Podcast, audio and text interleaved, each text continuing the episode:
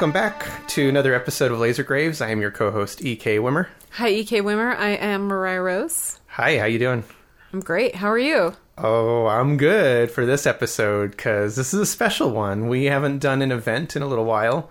And rather than focusing in on one specific event, the event is a person. And that person is um, the one and only Weird Al Yankovic. Honestly, I'm surprised it took us this long to get. I yeah, to I kind of am too. Um, we are going to be focusing in on the life of Weird Al uh, from 1980 to 1989 because we're an 80s podcast. Mm-hmm. We'll talk a little bit about his uh, upbringing and a little about his successes afterwards. But really, we're focusing in on Weird Al in the 1980s. Oh yeah. This should be fun. Um, I'm very excited. I feel like we should throw it out there at the beginning too that this this episode should maybe be dedicated to your brother. Oh yeah, my baby brother. like the biggest Weird Al fan I've ever met. yeah, he and my mom went to see Weird Al. Well, I actually introduced him to Weird Al when he was a little boy. Oh, did you? Yes, Weird Al and Red Hot Chili Peppers, and he's fans of both of them still, like hardcore. Yeah, I took him to go see the Chili Peppers years ago. Yeah, but- and my mom took him to go see Weird Al in Billings, Montana. oh, he loved it too. He's the only person I've ever met that has seen Weird Al in concert. I know, which is shocking considering that he plays constantly. Yeah. apparently. uh-huh. What was when was the first time you ever heard Weird Al? Do you remember?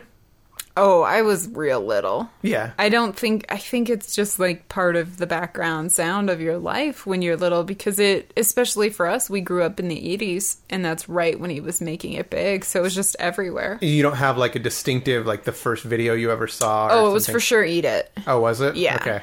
Interesting. Yeah. Yeah, that's cool. What about you? I think mine was like a surgeon. I remember seeing Eat It, and I remember, uh, you know, Fat, of course, Yeah. and stuff like that. But I think Like a Surgeon was the one that really stood out first for me, where I thought it was hilarious because I knew Madonna, and I got it. I got the joke. Mm-hmm. Yeah. which is interesting because Like a Surgeon is the only, um, only song he's ever done that wasn't his idea. Really? Yeah, he has a strict thing where he doesn't accept Yeah. Ideas because everybody's constantly being like, you know, it'd be funny, Yeah.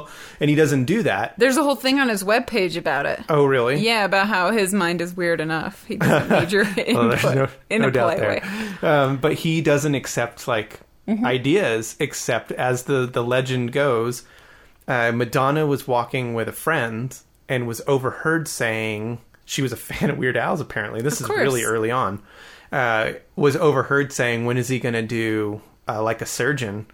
And it got back to Weird Al, and he thought that was a really funny idea, and so he ended up doing it. Oh, that's pretty cool story. yeah, so I think to to my knowledge, that's the only time he's ever done that. So the only idea he accepted was from Madonna. Okay.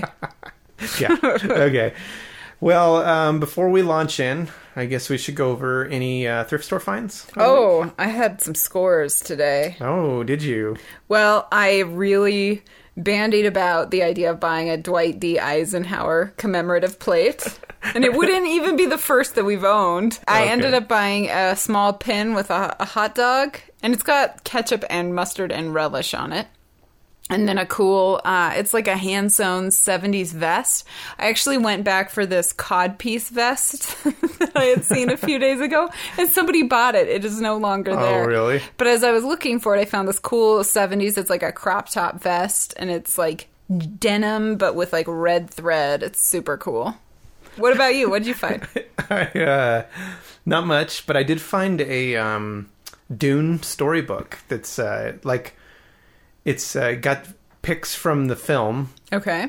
And then it's kind of an adapted story, like a shortened one, like they used to do with Star Wars Yeah. and stuff. But they did it with Dune, which is cool because right on the front it's got you know David Lynch's name and stuff, and Kyle MacLachlan's on the on the cover. Is any of it drawn, or is it just No, it's all like stills Okay. from the from the movie, but I thought that was pretty cool. Yeah. it'll go well beside our uh, Dune board game, ah the game that shall never be played. the hardest game ever created in the history. Of the game. We tried to game. play it once. Yeah, I gave up on it quick. Yeah. It was so convoluted.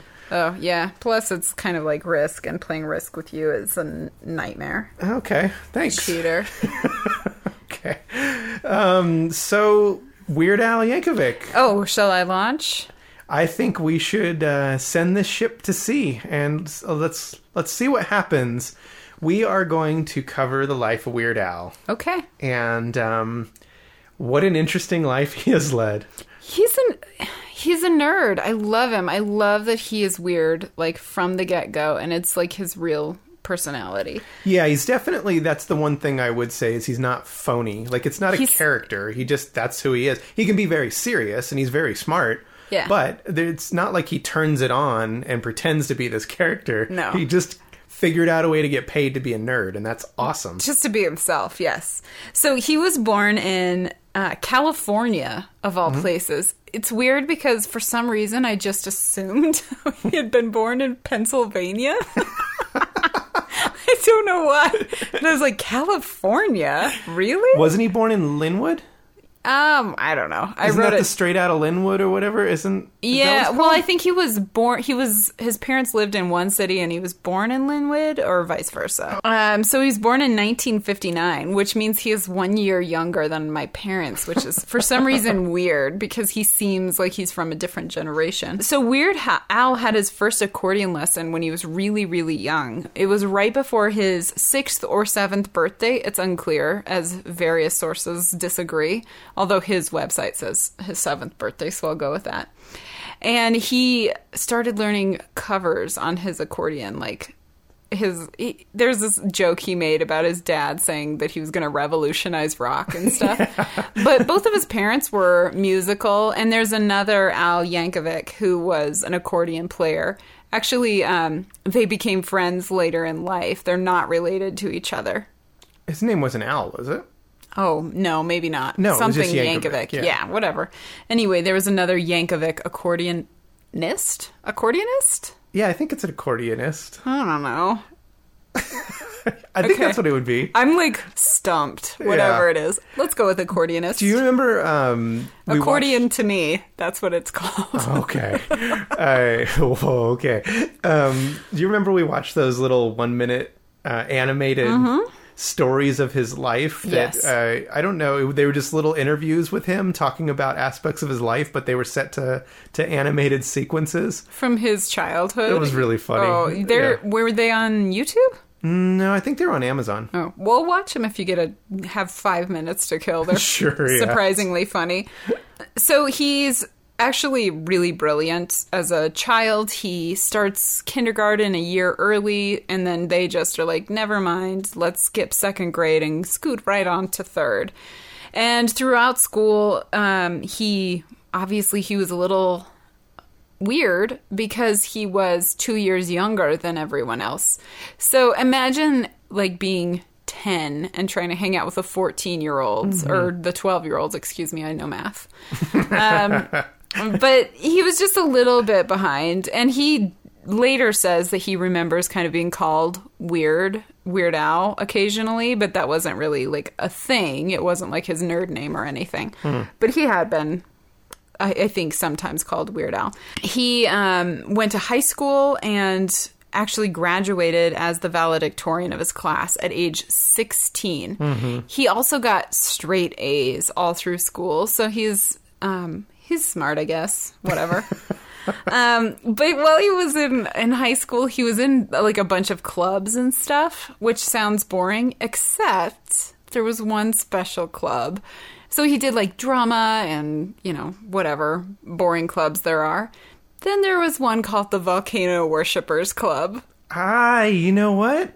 There's a quick scene in UHF where he's doing the programming for like a Friday night, and he's like, "Okay, so we'll do this, then we'll do this, and then we'll do," and it's a volcano worshipping appreciation episode or something like that. That's where that comes from. That's great. Can I tell you about the purpose of the Volcano Worshippers Club? yeah, for sure. They did nothing, according to Weird Al, and instead it was just a ploy to get into the yearbook, uh, like get a group photo. Oh, okay. I um so for in in preparation for this episode, we did, you know, research from a bunch of different sources. Yeah. But there was a VH1 special behind the music, which was pretty funny because he just goes on like uh, starts yelling about how you know he didn't he doesn't do drugs, he doesn't uh, drink, he doesn't sleep around, he you know blah blah blah, and he was like, "Why are you even doing an episode on me?" But in it, he, I saw that, yeah. it's funny It was VH1, so of course I saw it. He uh, he talks about his early childhood as being like super sheltered because he was an only child, and his parents um, really did shelter him quite a bit. And even before high school, the elementary that he went to was across the street. I think it was the, the elementary. And he said he would see his mother looking out the window, like with binoculars, making sure that the kids weren't like picking on him and stuff like that. So he was pretty. He was very sheltered, and then he thanked sweet. them for, in addition to that, um, signing him up for accordion lessons. That's so, sweet. It sounds like he has a great or had. I don't think his parents are probably still alive. I don't know. I didn't Oh, look. you don't know the story? No, is there a story? Oh, it's really tragic. No. Yeah. Okay, we'll get to that later. Oh my gosh. Oh, that's awkward.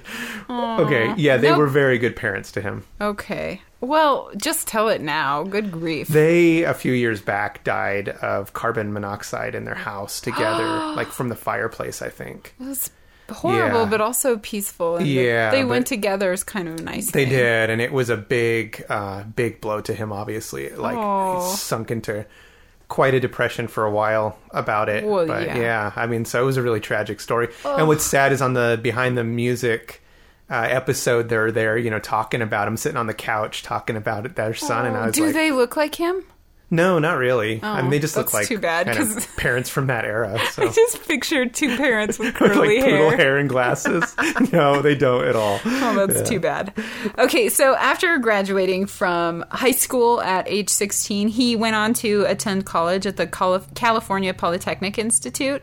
Uh, he wanted to become an architect, and he there's like interviews with him and stuff where he says he was kind of like adult minded so he was trying to be serious and focus on being professional and he'd had a teacher in high school that he really liked who who had taught him like draftsmanship or something like that so he went on to get a degree in architecture, although interestingly, um, he said he got midi- mediocre grades, which I'm assuming were A minuses.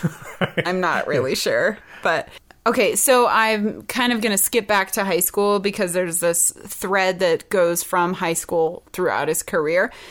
And so in high school, uh, Dr. Demento, who was a radio broadcaster, a little bit about him. He has actually, Dr. Demento has a degree in music es- ethnomusicology, which I had to actually look up, is the study of music from other cultures uh, with a non Western emphasis, which is strange. But this guy is like a genius of music. He started collecting records and went on to become like this huge deal uh, in the radio broadcasting world. Yeah. Like he played like kind of off the wall strange things because he like knew his stuff really really well and he played a lot of music that influenced Al even to this day. So he when he came to the school it was a really big deal for Weird Al because he had been listening to this show. Everybody had it. It was very popular. Yeah, Dr. Demento was like um, a novelty show where he would play.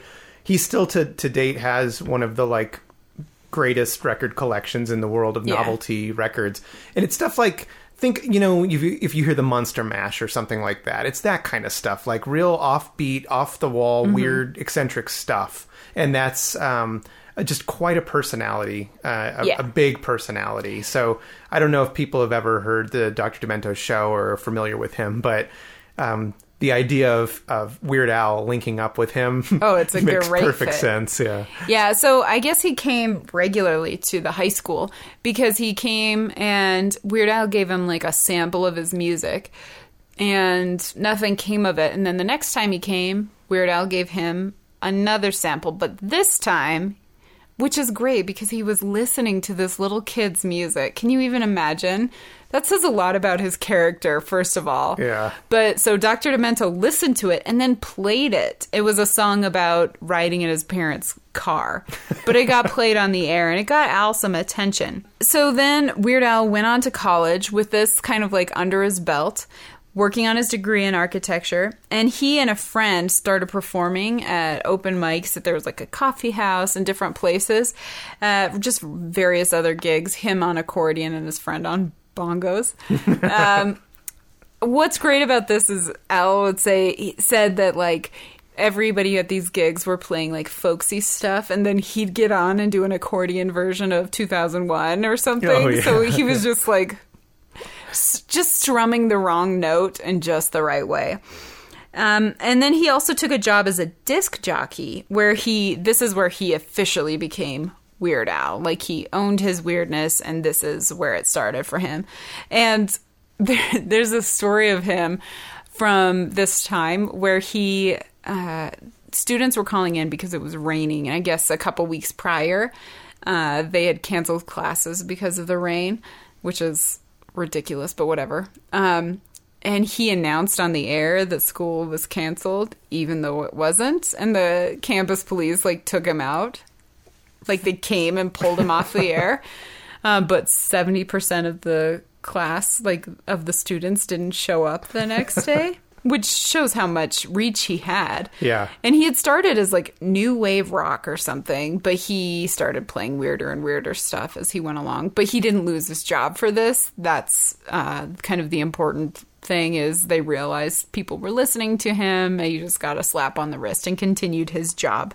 Have you ever seen uh, in the on the behind the music they show footage of him as a disc jockey. Like it's really fun to see. I him. feel like I've seen it somewhere. Yeah, and this is where he got his name. Weird Al was in college. A couple college students had christened him Weird Al because they truly thought he was weird. Like he was not liked. He didn't have a lot of friends. He um, was kind of an outcast, a little quirky. And so um, well, he was young, two years younger than yeah, everybody. and they would call him weird, and so that's Yeah. that's where it stuck. His friend who played the bongos was telling this story that like yeah he Hmm. was just this kind of on the outskirts, got the name Weird Al, owned it, and that when they were at the coffee shop playing, he looked over and saw the reaction and realized like I think this is what this guy wants to do with his life is Yeah. is you know make weird songs and not be an architect. well, Al didn't realize this yet, though. No, but his friend said it was kind of obvious Yeah. that this is where he thrived. Yeah, I mean, clearly, anybody who's seen him sees it and goes, "Oh, this is what you were meant to do." Uh, so, in 1978, he released his. He was on his like first album. I think it was a compilation. His song was called, uh, or the LP was called "Take Me Down."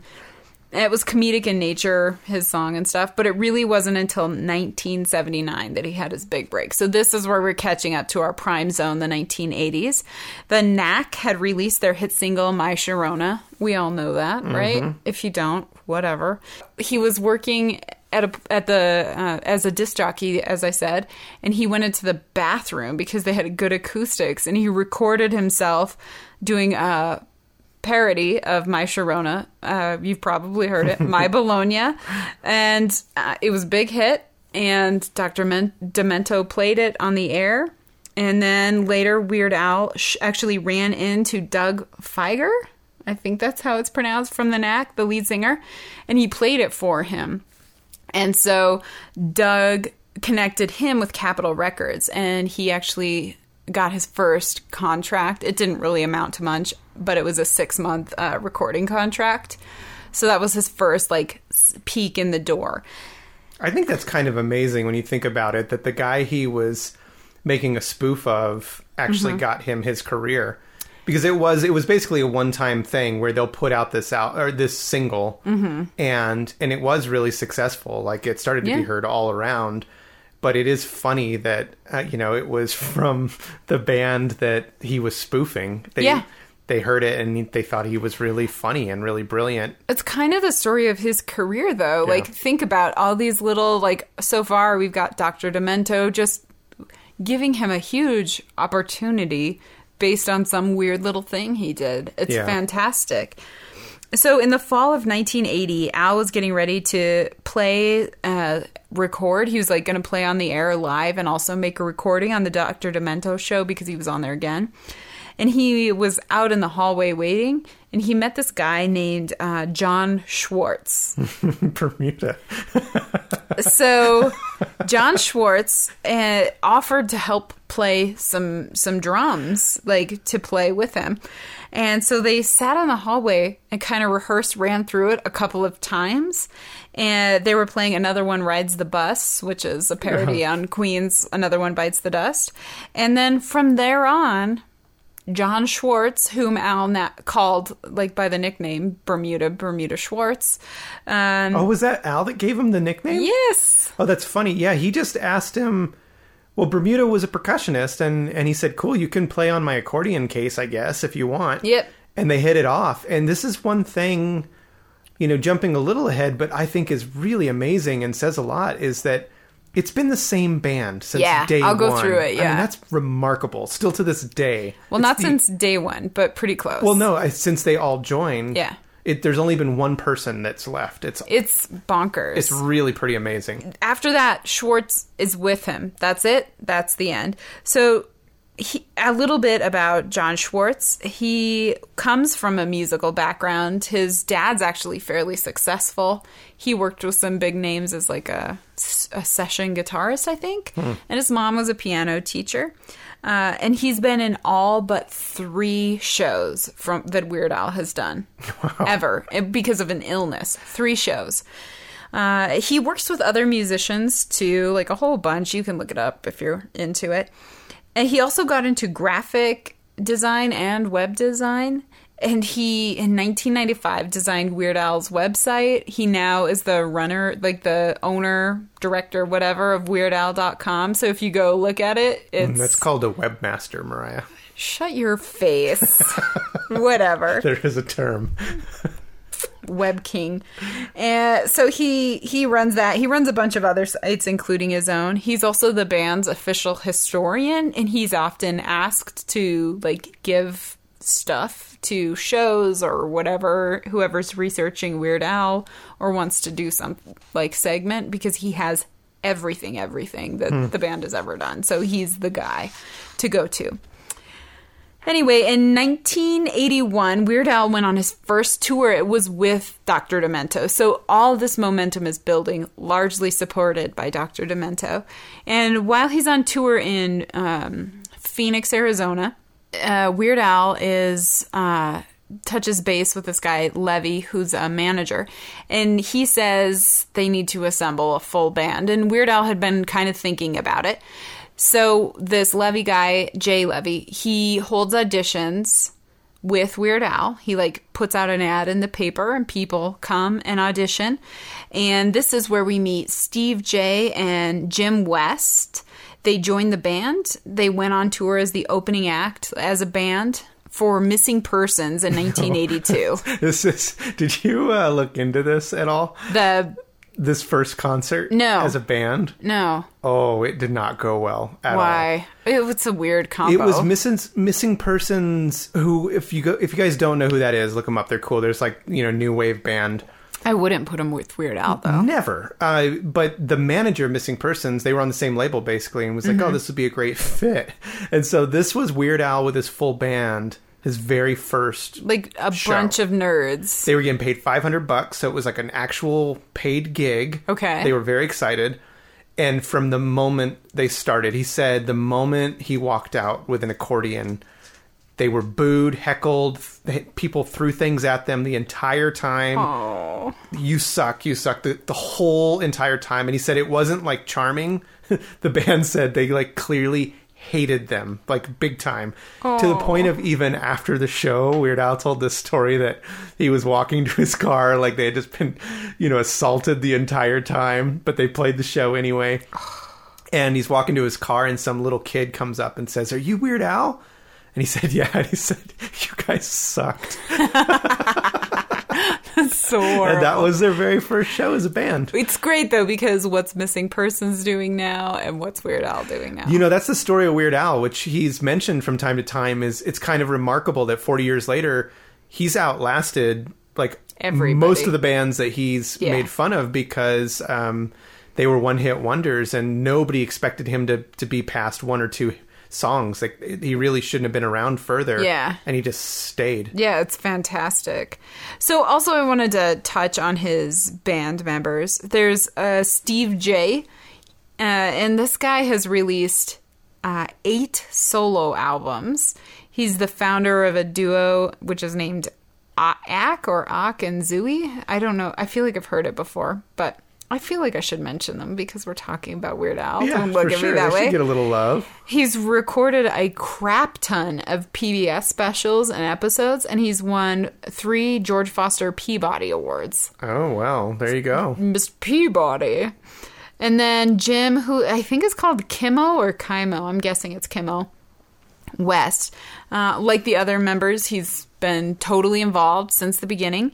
And he also composes for film and television and was nominated for a Grammy on his own in 2018. Oh, that's cool. So they're Good all like super talented. They're all smart. It seems like they just are like guys who found a good gig and they're hard workers. They're smart people and they just Yeah. do their thing. I think that's awesome. So, wrapping it up here to 1985, things really began to move super quickly. Uh, I Love Rocky Road broke on the the top 40 on radio, and then Ricky released uh, as a single with a video. And this was important because video plays such an important role from here on out with MTV and then moving forward. Oh, this is Weird Al's career is because of video. I mean, honestly, Absolutely. like yeah, it wouldn't have gone the distance without the musical videos. 100% agree. So this video for Ricky broke the 100 mu- the like top 100 music videos at the time. And then in 1983 Weird Al released his first album Weird Al, that's the name. And he- and that it was at this time that he realized, "Oh, this is what I should be doing." So after like way after everybody else realized it, he figured it out and he quit his day job because up until this Yeah, point yeah. he'd been working as a mail clerk. Uh, You know what? I love that about Weird Al's story. I don't feel like we get that enough. And as a, you know, as a musician myself that's been in bands my whole life, like you have to work a day job. And I think people forget that even when you're signed, It's not a know, not a done deal. We've opened. I, I've had bands that I've opened for that were signed on major labels, and in the after parties, I'm like asking them about what life's like, and they're like, "Well, I only have X amount of days off before I got to go back to work." And I'm like, "But you're signed to this major label. That's reality." So this aspect of him working a day job still, even though he's got like hit songs now, and he's like traveling the world. it's great. I just think Yeah. that that's like you know he did his time. He Yeah. just really does. He he came up the right way. Absolutely. So he quit his job as a mail clerk at this point, and then the next year, in 1984, he released Weird Al Yankovic in 3D, uh, and his first single and the accompanying video were "Eat It." Yeah, I have a question for you. Oh, I thought it was his first album, but I guess not. It might have been this one, which we were actually we have 3D on vinyl. and We were just listening to it tonight. Um, getting pumped. I, he was nominated and I think won a Grammy for his very first album. Yes. So That's insane. I mean, I granted it was in the comedy, you know, category, so it's not up against everybody, but still to come out like that and Well, he didn't win it first. First, he won it for th- we- uh, Weird Al 3D. oh, so, it was 3D. It's his second. Okay, yeah. okay, that makes more sense. Um, anyway, Eat It was a huge success, largely because of this crazy video, and also Jay, the there. So there are two Jays. There's Jay Levy and then uh, Steve Jay. Don't get them confused. Yeah, no, Jay Levy's got a real heavy hand because he directs. He's yes, Constantly, yeah. Yes, so he's he's involved right from the beginning, just like everybody else. It's amazing. Eat It was a huge success. It made it to number twelve on the Billboard Hot 100, which is crazy for a comedy album. Mm-hmm. Like I can't even. Uh, and then this would remain his highest charting song until weirdly 2006. yeah. So that gives you Was a that little. uh, White and Nerdy? I don't. I think so. I think that was his, the big one. Yeah, I think so. But that's crazy. Like how long his career is and and how um, successful he is. So Eat It won a Grammy for Best Comedy Recording, and then the video won an American Video Award for Best Male Performance.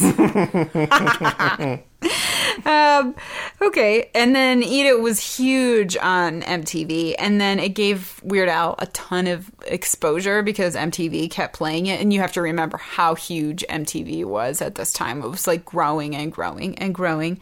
I feel So- like with MTV, if you were in on the ground level, Yes. you were in, and Yes. he and Weird Al was absolutely in on the ground level. In fact, they gave him a four hour special called Al TV. And then it played his favorite rock videos, and then he did bits in between. Um, and then finally, People magazine picked the Weird Al 3D album as one of the 10 best of 1984. Interesting. So he is launched. He's ready. He is, I mean, maybe he's already sailing.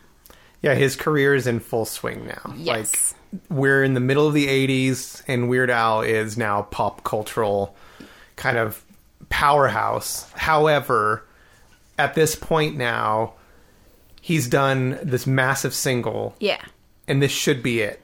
And Yeah, it basically really should. everybody around him is like, well, it was fun, mm-hmm. but that's it. And nobody expected him One and done, buddy. yeah to continue on and so um, from 1985 this is where things pick up even more on june 18th he released his third album this was the big follow-up to his massive success and it was dare to be stupid which i love uh, dare to be stupid the title track's this devo um, style track it's an original song but it's in the in the personality of devo which Mark Mothersbaugh loved. He thought it was fantastic. Of course. There's a video and everything, but this album came out, and this is the one that had like a surgeon, I want a new duck, all that kind of stuff. it, did uh, very well. I mean, so he he definitely followed it up um, with another hit album. The videos that went along with it, they those were all compiled. So they took all the videos and then extra material and made this this mockumentary um, called The Compleat Al, which I haven't seen. Um, I think it's on you know Amazon or something like that. I've never watched it, but it's a mockumentary. And then there was also a book that came out that same year called uh, The Authorized. I love that he authorized it as Yeah. opposed to the unauthorized. But this is really a major step because now he's got multiple hits. He doesn't just have one. He's really here to stay. He's bona fide. He's bona fide for sure. He's got a documentary now, a mockumentary. He's got a book. He's got these hit singles, and he's m- moving right along, which is pretty incredible. Uh, that album was nominated for a Grammy, and it was also, fun fact, the first album, comedy album to ever be released on CD. Oh, really? yeah. And it later went platinum, which most of his albums have now gone platinum. There's only a couple Yeah. that haven't, and we'll talk about those. Guys, let's push for it. So at this point, for the most part, uh, Al Weird Al took on this um, thing that he did. He didn't have to because uh, spoofing songs was like public domain. Oh, yes. Well, not public domain. What's it called? Um, He fair has, use. Yeah, he can. So he could, but he took it upon himself to get permission from the artist personally. It's because of royalties. Is that what you read? No, well, yes and no. So he also he wants to be able to get the money from the song because he is borrowing elements from it. But also it's it's totally legal and he's just being polite. Okay. Well, I, So it's yeah, a combo of things. Yeah, I, I got the impression it was more just to be polite because he just didn't want to have that awkwardness, which I believe because we'll get to it later. But the only time it really became awkward, uh, it really bothered him a lot, and it, it kind of drug on for a long time. But he would always get permission. And for the most part, artists were always game. They were like, sure, whatever. Yeah. It's like a seal of approval. especially later on, it's now mm-hmm. become like a rite of passage, basically, Yeah. to be spoofed by Weird Al. You've made it. Yeah, to be parodied. But I, I think that he he wanted to to make sure everything was cool, so he would get permission. Mm-hmm. And then go forward. The big one was obviously Michael Jackson allowing him to do a song was what launched his career really like into the stratosphere. And Michael Jackson thought it was a hilarious idea. Michael Jackson was a lifelong fan of Weird Al. Like Of he, course. huge supporter. He thought it was so funny, and um, we'll get to even as their relationship goes on because they'll he'll have one more big hit Yes. for Michael Jackson.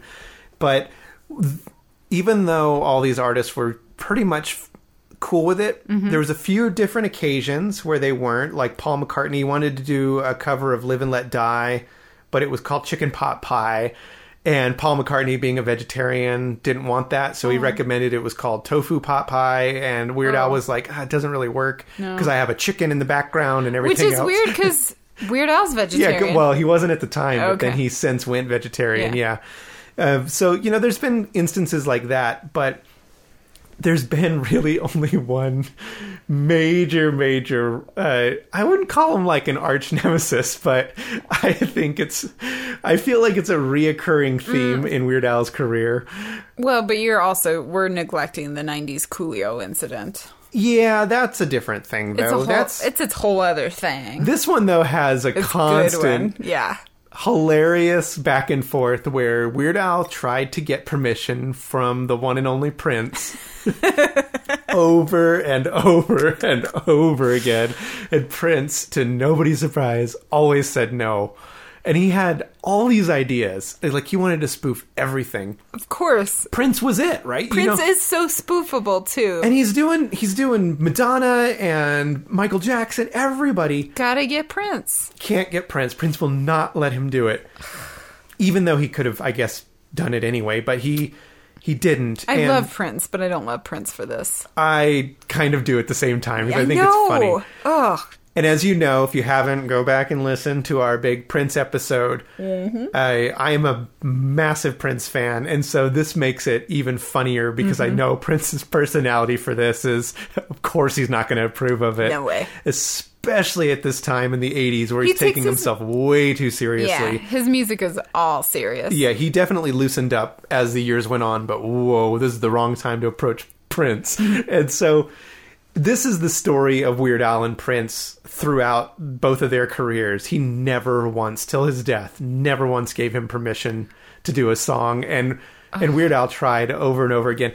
One of the favorite ones, I've read some of the ones that he tried to do. Mm-hmm. My all-time favorite that I, I've, you know, he never recorded, of course, is he wanted to do a spoof of um, of Purple Rain. Mm-hmm.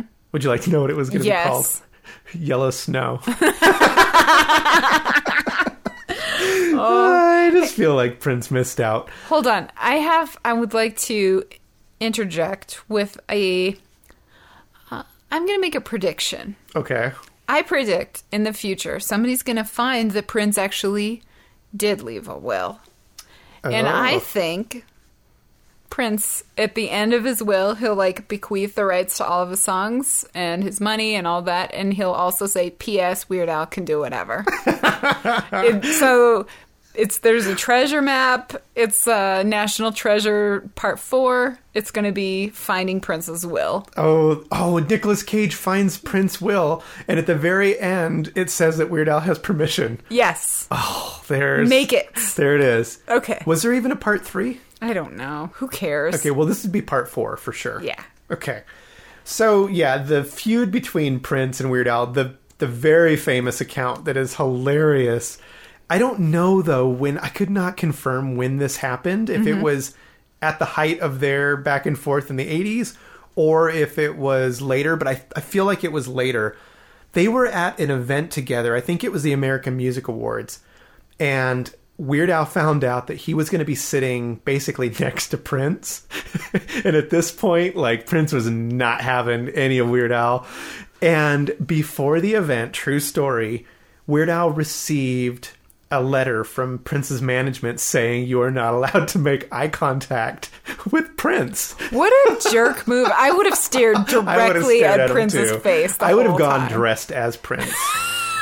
I, no joke. I would have 100% done that.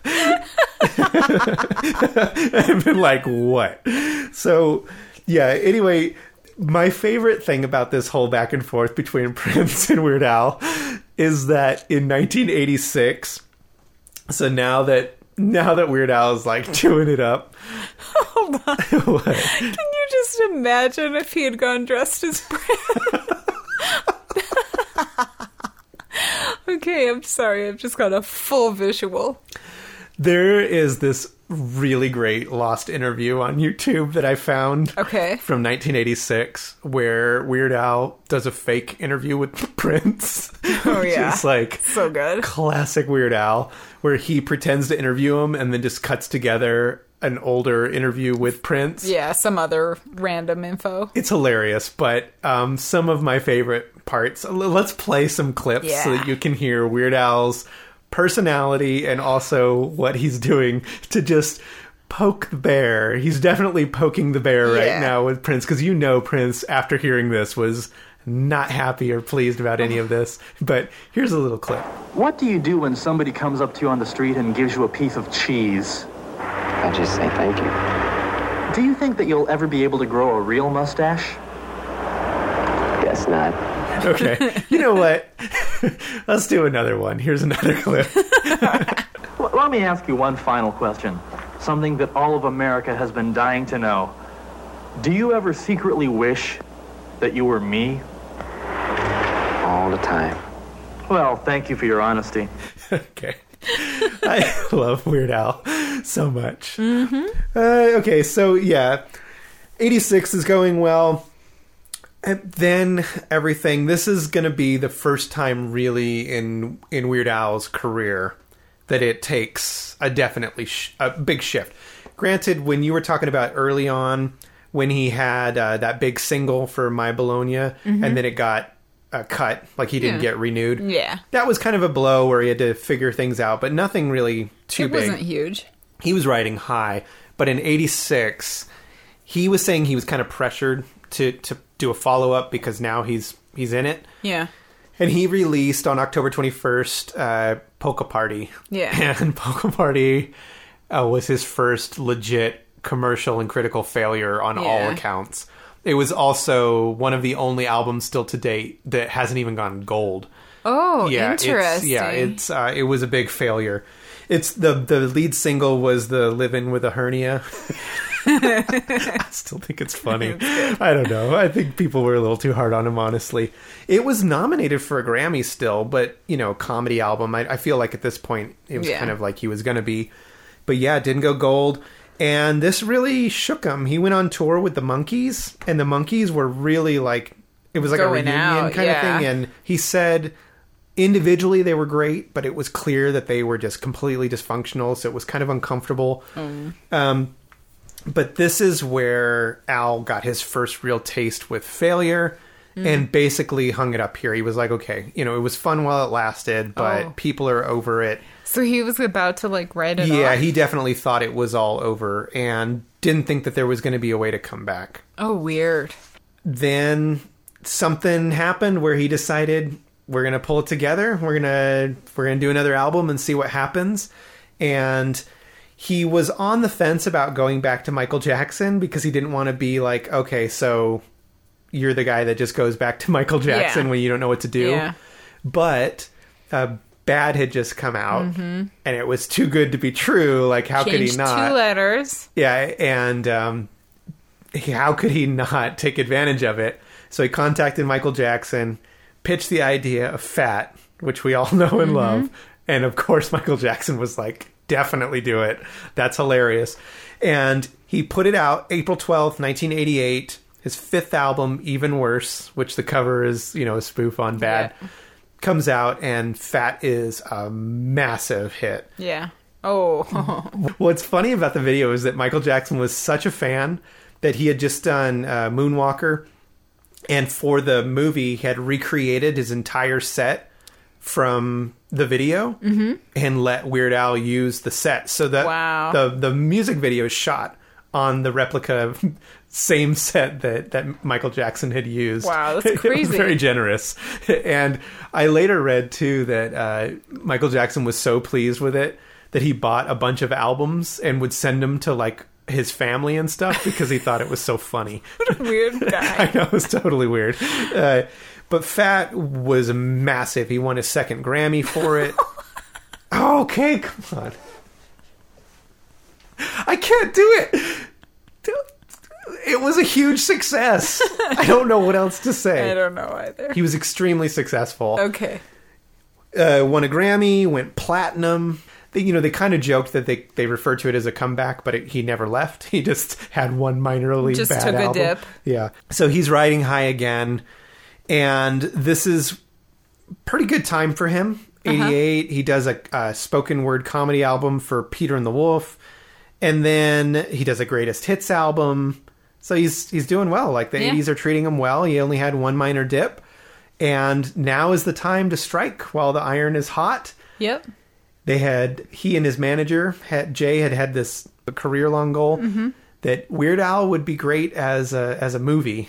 So it's time to finally do a movie, Is it? and uh, this is gonna it's gonna be the end of the '80s and the end of many things for Weird Al. Oh. but 1989, the final year of the '80s, the final year we're gonna really focus on Okay. Is the year of UHF. Ugh, as I like to call yes, it. Yes, you do like to call it that. Over and over again. UHF was a feature length film directed by his manager Jay, written by both of them. Mm-hmm. And it was basically a parody spoof on pop culture. So it was just a continuation of what he does as a musician. Yeah. It it was a okay. You've seen it. How many times have you seen it? I think three. Okay, I've seen it quite a few times too. I just watched it again today. And I in all honesty, it's got its moments where it lags, but it's a good film. It's a funny, solid comedy from the late 80s. Like I don't know what else you want. It came out it got really high test ratings. When it came out, it was like the highest test ratings of, you know, of Orion's history or something. So they were all riding high. And then when it finally got released, it was um it came out at the exact wrong time. Oh no. Came out July 21st, 1989. Okay. What else came out? E.T.? No, that was way. Shut up. Whatever. a Swing and a miss. wow. You're at the exact wrong end of the 80s, but Whatever, okay. dude. no, ET did not come out. But Shut. Shut up. in the theater at this time, would you like to I will list off just a few of the films Okay. That were currently in the theater or coming out at the same time. Do you want me to keep guessing? no. Okay. As UHF came out. Here you go. Indiana Jones and the Last Crusade, Ghostbusters 2, Batman, Lethal Weapon 2, Honey I Shrunk the Kid, Weekend at Bernie's. The list goes. It was one of the biggest summer blockbusters to date. Oh my goodness. And. UHF comes out, and it just got swallowed whole. of course. Failed massively. It was uh, financially and critically a huge bomb. Mm-hmm. Uh, Siskel gave it zero stars. That's just mean. I, it was totally mean. Ebert gave it one star. Ebert. Yeah, well, they're both hoity-toity buttholes anyway, but it was not that bad. It just bad timing, really bad timing. Well, and what do you expect from Weird Al? It's not like going to be high art. No, and the soundtrack bombed too. It also What? still to date has not gone gold. What? I know it doesn't make sense, but it came out. What? How many more does he have to sell? Like nine? yeah, I don't know. We should have a. We should rally. Let's do it. Everybody go download the album. we should have a petition. gold push. Gold, Gold push. Yeah, this is going to be the Laser Graves bump for Weird Al. Here we go. Here we go. we'll take full credit for it when it Yeah. happens 20 years from now. Yep. No, UHF came out. It's funny. Okay, if you haven't seen it, uh, watch it. But it basically is a spoof of all these pop culture movies.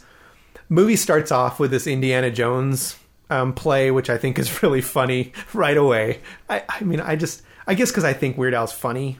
I But- all these things make me laugh because it gets starts off with Weird Al turning around and this guy's got a pistol on him and he, and he whips the guy's arm and it just falls off. And I I still laugh out loud when I see that scene. But I- didn't it come out right when Indiana Jones came out? The Last Crusade came out. Oh, okay. Gotcha. Gotcha. Gotcha. He's doing the whole switching the gold Yeah, for yeah. the bag. uh, he plays George Newman, who's this like daydreamer. He's just flipping burgers, going nowhere, can't hold down a job. His girlfriend's played by the comedian Victoria Jackson from SNL, Mm-hmm. and this is also uh, the you know one of the big famous stars to come out of this, who would go on to become massively successful, is Michael Richards, uh, Kramer from Seinfeld. He plays a janitor. Fran Drescher's in it. She's a secretary. Uh, so it's it's great cast. It's a really Yeah. funny cast. Some of the jokes are, fall a little flat, but I would say overall, you're watching a Weird Al movie. Like, what do you expect? He's not an actor. It's not high art. It's Weird Al. Yeah. Like, get over yourself, Siskel. Come on, Siskel. So the story is uh, George, who is Weird Al's character's name. George's uncle inherits a radio station in a gambling game, and Like you do. and Weird Al takes it over as the manager. It's a UHF station, And he takes it over and he goes there with his friend and finds out that there's this guy named Philo who's a chief chief engineer. He's like a doc from Back to the Future, kind of eccentric that's Yeah. sleeping there and living there. Um, that's when he meets Fran Drescher, who's the secretary there. And it just follows the story of them basically creating these quirky shows and the ratings start to go through the roof. And of course in a cliche story there's this rival big company you know that starts to get panicked because they're taking over the ratings and wants to buy them out. And that's the moral of the story is the little guy wins. There are some funny things. The dire straight video that he did uh, beverly hills one that that's out of this. Um, but it's it's good. It's got uh, Gedde Watanabe, the uh, Long Duk Dong from Sixteen Candles. Oh yeah. Although I, you know, now we think of him as Duncan from from Vamp. Mm-hmm. Another episode you should go listen to. Yeah. Yeah. Plug in all our episodes. One of my favorite little miniature skits in in this movie is uh, Conan the Librarian. and there's this one scene where this kid's like, "I'm sorry, it's late," and he just splits him in half with a sword. It's I just I still think it's funny. Classic. Um, but yeah, in the ending also, my favorite is the ending where Michael Richards' character gets um, kidnapped. And Oh, yeah. Weird Al goes to rescue him, but he daydreams that he's Rambo and he's got this like ripped muscle suit on. yes. And it, there's, if there's one thing I love, and I'm discovering this more as we do movies, I love when people blow up, like entirely blow up. and there's this scene where there's a standoff, and this guy, this like commie guy, has a gun, and they're face to face. And Weird Al as Rambo has a has his bow and arrow, mm-hmm. and he's right in front of him, and then lets it go, and the guy's entire body just blows up, and I still like completely laugh hard, like a gut laugh. but I realized it's, uh, you know, I'm a big David Prior fan, and I was just watching Invasion Force, and that actually happens on Invasion Force, where the guy just blows up, and I'm like, so this is just basically a David course. Prior film. But I, the whole Rambo scene is really funny, and I think holds up really well. But the movie uh, ends, you know, they save the radio station. Hooray. I do like that Philo, the eccentric doc character, at the end is like, "Well, I'm returning to planet Zarkon," and then just turns into an alien and beams off. I mean, it's just quintessential Weird Al. If Yeah. you don't love it, I don't know what to tell you. But Get out of here. yeah, and unfortunately, like I said, though, it was just was wrong place, wrong time, and it was a huge flop, and it really was a gut punch to Weird Al in his career.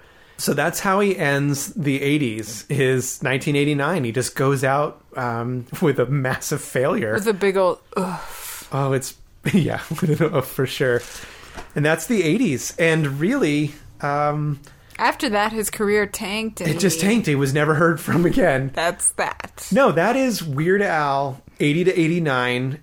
Definitely had its peaks and valleys, as he put it. He learned that uh, you have to kind of ride it out because Yeah. he went back to back. He went from uh, massive success to massive failure to massive success to massive failure. Can you imagine what that does to the crazy. human psyche? Yeah, and he um, kind of floundered for three more years after this. He couldn't find his footing. Yeah. He tried one more time with Michael Jackson. He wanted to do a spoof on uh, Mm-hmm. Black and White. And it's the only time Michael Jackson was like, I'm sorry, this is kind of a serious subject. Yeah. Don't make fun of it. And so he didn't. And then, as he put it, um, going into the early 90s, Nirvana came and just fell into his lap. Oh, yes. And so the story that we will not go into because this is would be another whole episode and we only Yeah. cover the 80s is post 80s Weird Al takes off through the stratosphere as Yeah. though he wasn't already successful enough. Well, he's like the nostalgic for all of the kids who grew up kind of listening to it and realizing that he was still relevant in their decade. Yeah, and really the post log of, of Weird Al's story for this episode is that he does smells like Nirvana to the point of like even hiring people that were on in the video for Nirvana. uh, they gave full permission entirely. Yeah. Um, because actually, you know what's interesting story of how he got permission for it is Yeah. they were going to be a musical guest on SNL, and Victoria, who was his girlfriend in UHF, was on SNL. So he called and said, "Can you ask these guys if I can Oh, do their song?" She didn't even know who they were because she wasn't a fan or anything. Yeah. Stopped him in the hall and said, "Here, talk to Weird Al," and handed over the phone. and Kurt Cobain was like, uh, "Sure." And then as he tells it, the story is then there was this pause. And Kurt Cobain was like, "Wait, is it going to be about food?" Weird Al said, "No, it's going to be about how nobody can understand your lyrics." And he was like, "Cool." And then Dave Grohl later said, like when it came out, they thought it was hilarious, like loved it. Good. And Kurt Cobain, this really sets the tone for all musical acts after this. Is Kurt Cobain said it was a rite of passage to Yeah. be, you know, to be made fun of basically by Weird Al because you know you've really made it. And Absolutely. that's the reoccurring theme throughout the '90s and still today. Is if Weird Al approaches you, you you're clearly doing something. It means you're worth covering. Yeah, you're really somewhere. And so he took off after that. He did um, Off the Deep End, which was the cover. That was the first real album I remember listening to over and over and over. It's uh, Weird Al floating through the swimming pool like the naked baby on, on the Nirvana cover, but he's chasing a donut. Uh, and then Alapalooza. and, You know, he was just hit after hit after hit. Yeah. And then he had his few controversies. Coolio was the big one. We can't wrap up the podcast without mentioning it. Okay, I think that mentioning it, let's just say Coolio sucks. He was just, you know, and it lasted for a long time where there was this mix up where Weird Yeah. Al's record company said no, they gave permission, and apparently Coolio doesn't remember giving permission. But recently, not too long ago, Coolio finally went on record and was like, look, I was full of myself back then. I was pretty arrogant. I should have been cool with it. And I'm sorry I acted that way. Yeah, and it's finally like they buried the hatchet and moved on.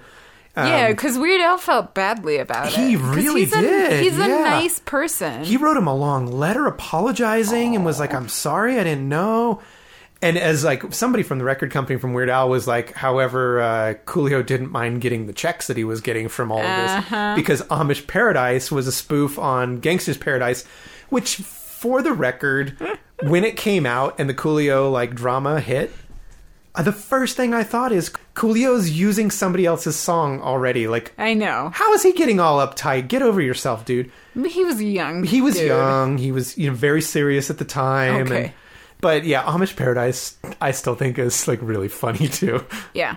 But yeah, so that was really the only big hiccup he had. Whatever. People have said no over the years. People have said yes. But I feel like at this point, though, when people say no, everybody else is like, why would you do that? They- yeah, What's they wrong are- with you personally? they like, are kind of shamed. Yeah. why would you not allow this to happen? We're mad at you for not letting Weird Al do his thing. yeah, but he still will personally ask everybody, and uh, you know that's that's just what he does. But you know, he went on. He had a bunch of uh, TV shows. He pff, it's just He's written books. like five Grammys. 5,000. Up until recently, he was the highest selling comedy act ever. Who Twelve million albums. Take a guess who I can't even. knocked him off his throne. I can't even. So disappointing. Jeff Foxworthy. Ah! no. Yeah. That's why we have the president we have. Okay. No, he's done. You know, there's been this push to try and get him in the Rock and Roll Hall of Fame. But the crazy thing is, after all this, 2014, Weird Al gets his first ever number one record. oh, yeah. This is not number one comedy album. Yeah. This was the number one record in America, and it was a Weird Al record for the uh, mandatory fun. And it was the first time since 1963 a comedy album had ever reached number one. Wow. So you have to think this guy started 79, 80, Yeah. and by 2014, he has a number one album. Jeez. 2015, the very next year, he became only the third artist ever behind Madonna and Michael Jackson to have a top 40 hit in each of the last four decades. Good gravy. Wait, what about Mariah Carey? I don't think she had a hit every decade. She. Oh, maybe not four. She's getting there. She wouldn't have had a hit in the 80s either, so she would need. Okay, okay. Yeah, anyway, pretty awesome. Uh, so he's doing well. I mean, he's still doing just fine. Crazy story, interesting guy, very kooky character. Mm-hmm. Um, he's truly weird. He he doesn't do drugs or alcohol or anything like that. He just is himself. He's just I also eccentric self. suspect he's a full fledged vegan. He's not. He says he avoids dairy and eggs. so- He's vegetarian though, because he said sometimes like if there's there's something here or there, he might sneak it. Jerk. Yeah. Okay. Never Right. mind. Okay, he's out. Disregard this whole episode. Yeah, yeah. No, but that's Weird Al. Uh, his post 80s story is really fascinating. However, I really do think his rise to fame in the 80s, he became a pop culture icon. Mm-hmm. And it's remarkable that a guy who was doing parodies of famous songs became as famous for the most part, in some cases, more famous than the people Yeah. that he was doing parodies of. And that's a real testament to his comedy skills and his perseverance and really honestly his talent Mm-hmm. because Yeah, he is they're gifted. doing the music. They're doing it really well. A lot of the rappers he spoofs are like how how can he even rap like that? Yeah. like he just is able to adapt to it and do it really well. And you know what? Hats off to weird al. I think he's an american treasure and He is. you know he's just uh, this eccentric character I think he's just he's just there to be weird and have fun, and I love that. Yeah, he's definitely a nice little dose of um, a little reality check sometimes. Somebody asked him once why he hasn't done serious songs. Like, what? How come he never made a serious album? Mm-hmm. And he was saying, like, there's plenty of people out there trying to do that. You know, like, Yeah. It's okay to just put on a smile and have fun. He's just putting some some good out there. Yeah. Good for him. So that's the story of Weird Al in the 80s. I hope you guys enjoyed that. If you knew some of it, cool. If you didn't, awesome. Go watch UHF, make your own opinion. Don't follow stupid Siskel and Ebert's dumb criticisms. Yeah. Uh, you know, he, I, I think he tried hard. I think it's a comedy. It is what it is. And I think his records, honestly, they hold up. I, I get that some of his uh, less successful ones didn't have the big hits, but they're still just a Weird Al record. Like, take it or leave it. I don't get It's how you fantastic. could really distinguish them. they're just all one continuous Weird Al persona. And Yeah. you know, he got LASIK surgery, so he lost the glasses and he shaved the mustache and he grew his hair out. But what's remarkable is how he looks now is also a caricature. And if you were to draw him with his long poodle hair, I have. still know who he is. I have drawn him with his. Did long- you do a Weird Al portrait? Oh yeah. Oh, nice. I don't yeah. remember that. okay, everybody. Well, if you like what you heard, um, you can rate, review, download wherever you get your podcasts. Uh, but we are, you know, on Spotify and, and Podbean and iTunes and all that. Tell a friend. Thank you to everybody who's been giving us ratings. We really appreciate it. If you want to follow us on Instagram, we're at Laser Graves. Our personal sites, I'm at Death at 33 RPM. I'm at Mariah Rose Wimmer. And um, until next week, thanks so much for listening to the story of Weird Al. And I hope that uh, maybe you want to go put on a, an album or something, or just uh, go watch a music video and, and have a good laugh. Yeah. Don't take yourself so seriously. I won't. Thanks. right. Bye. Bye.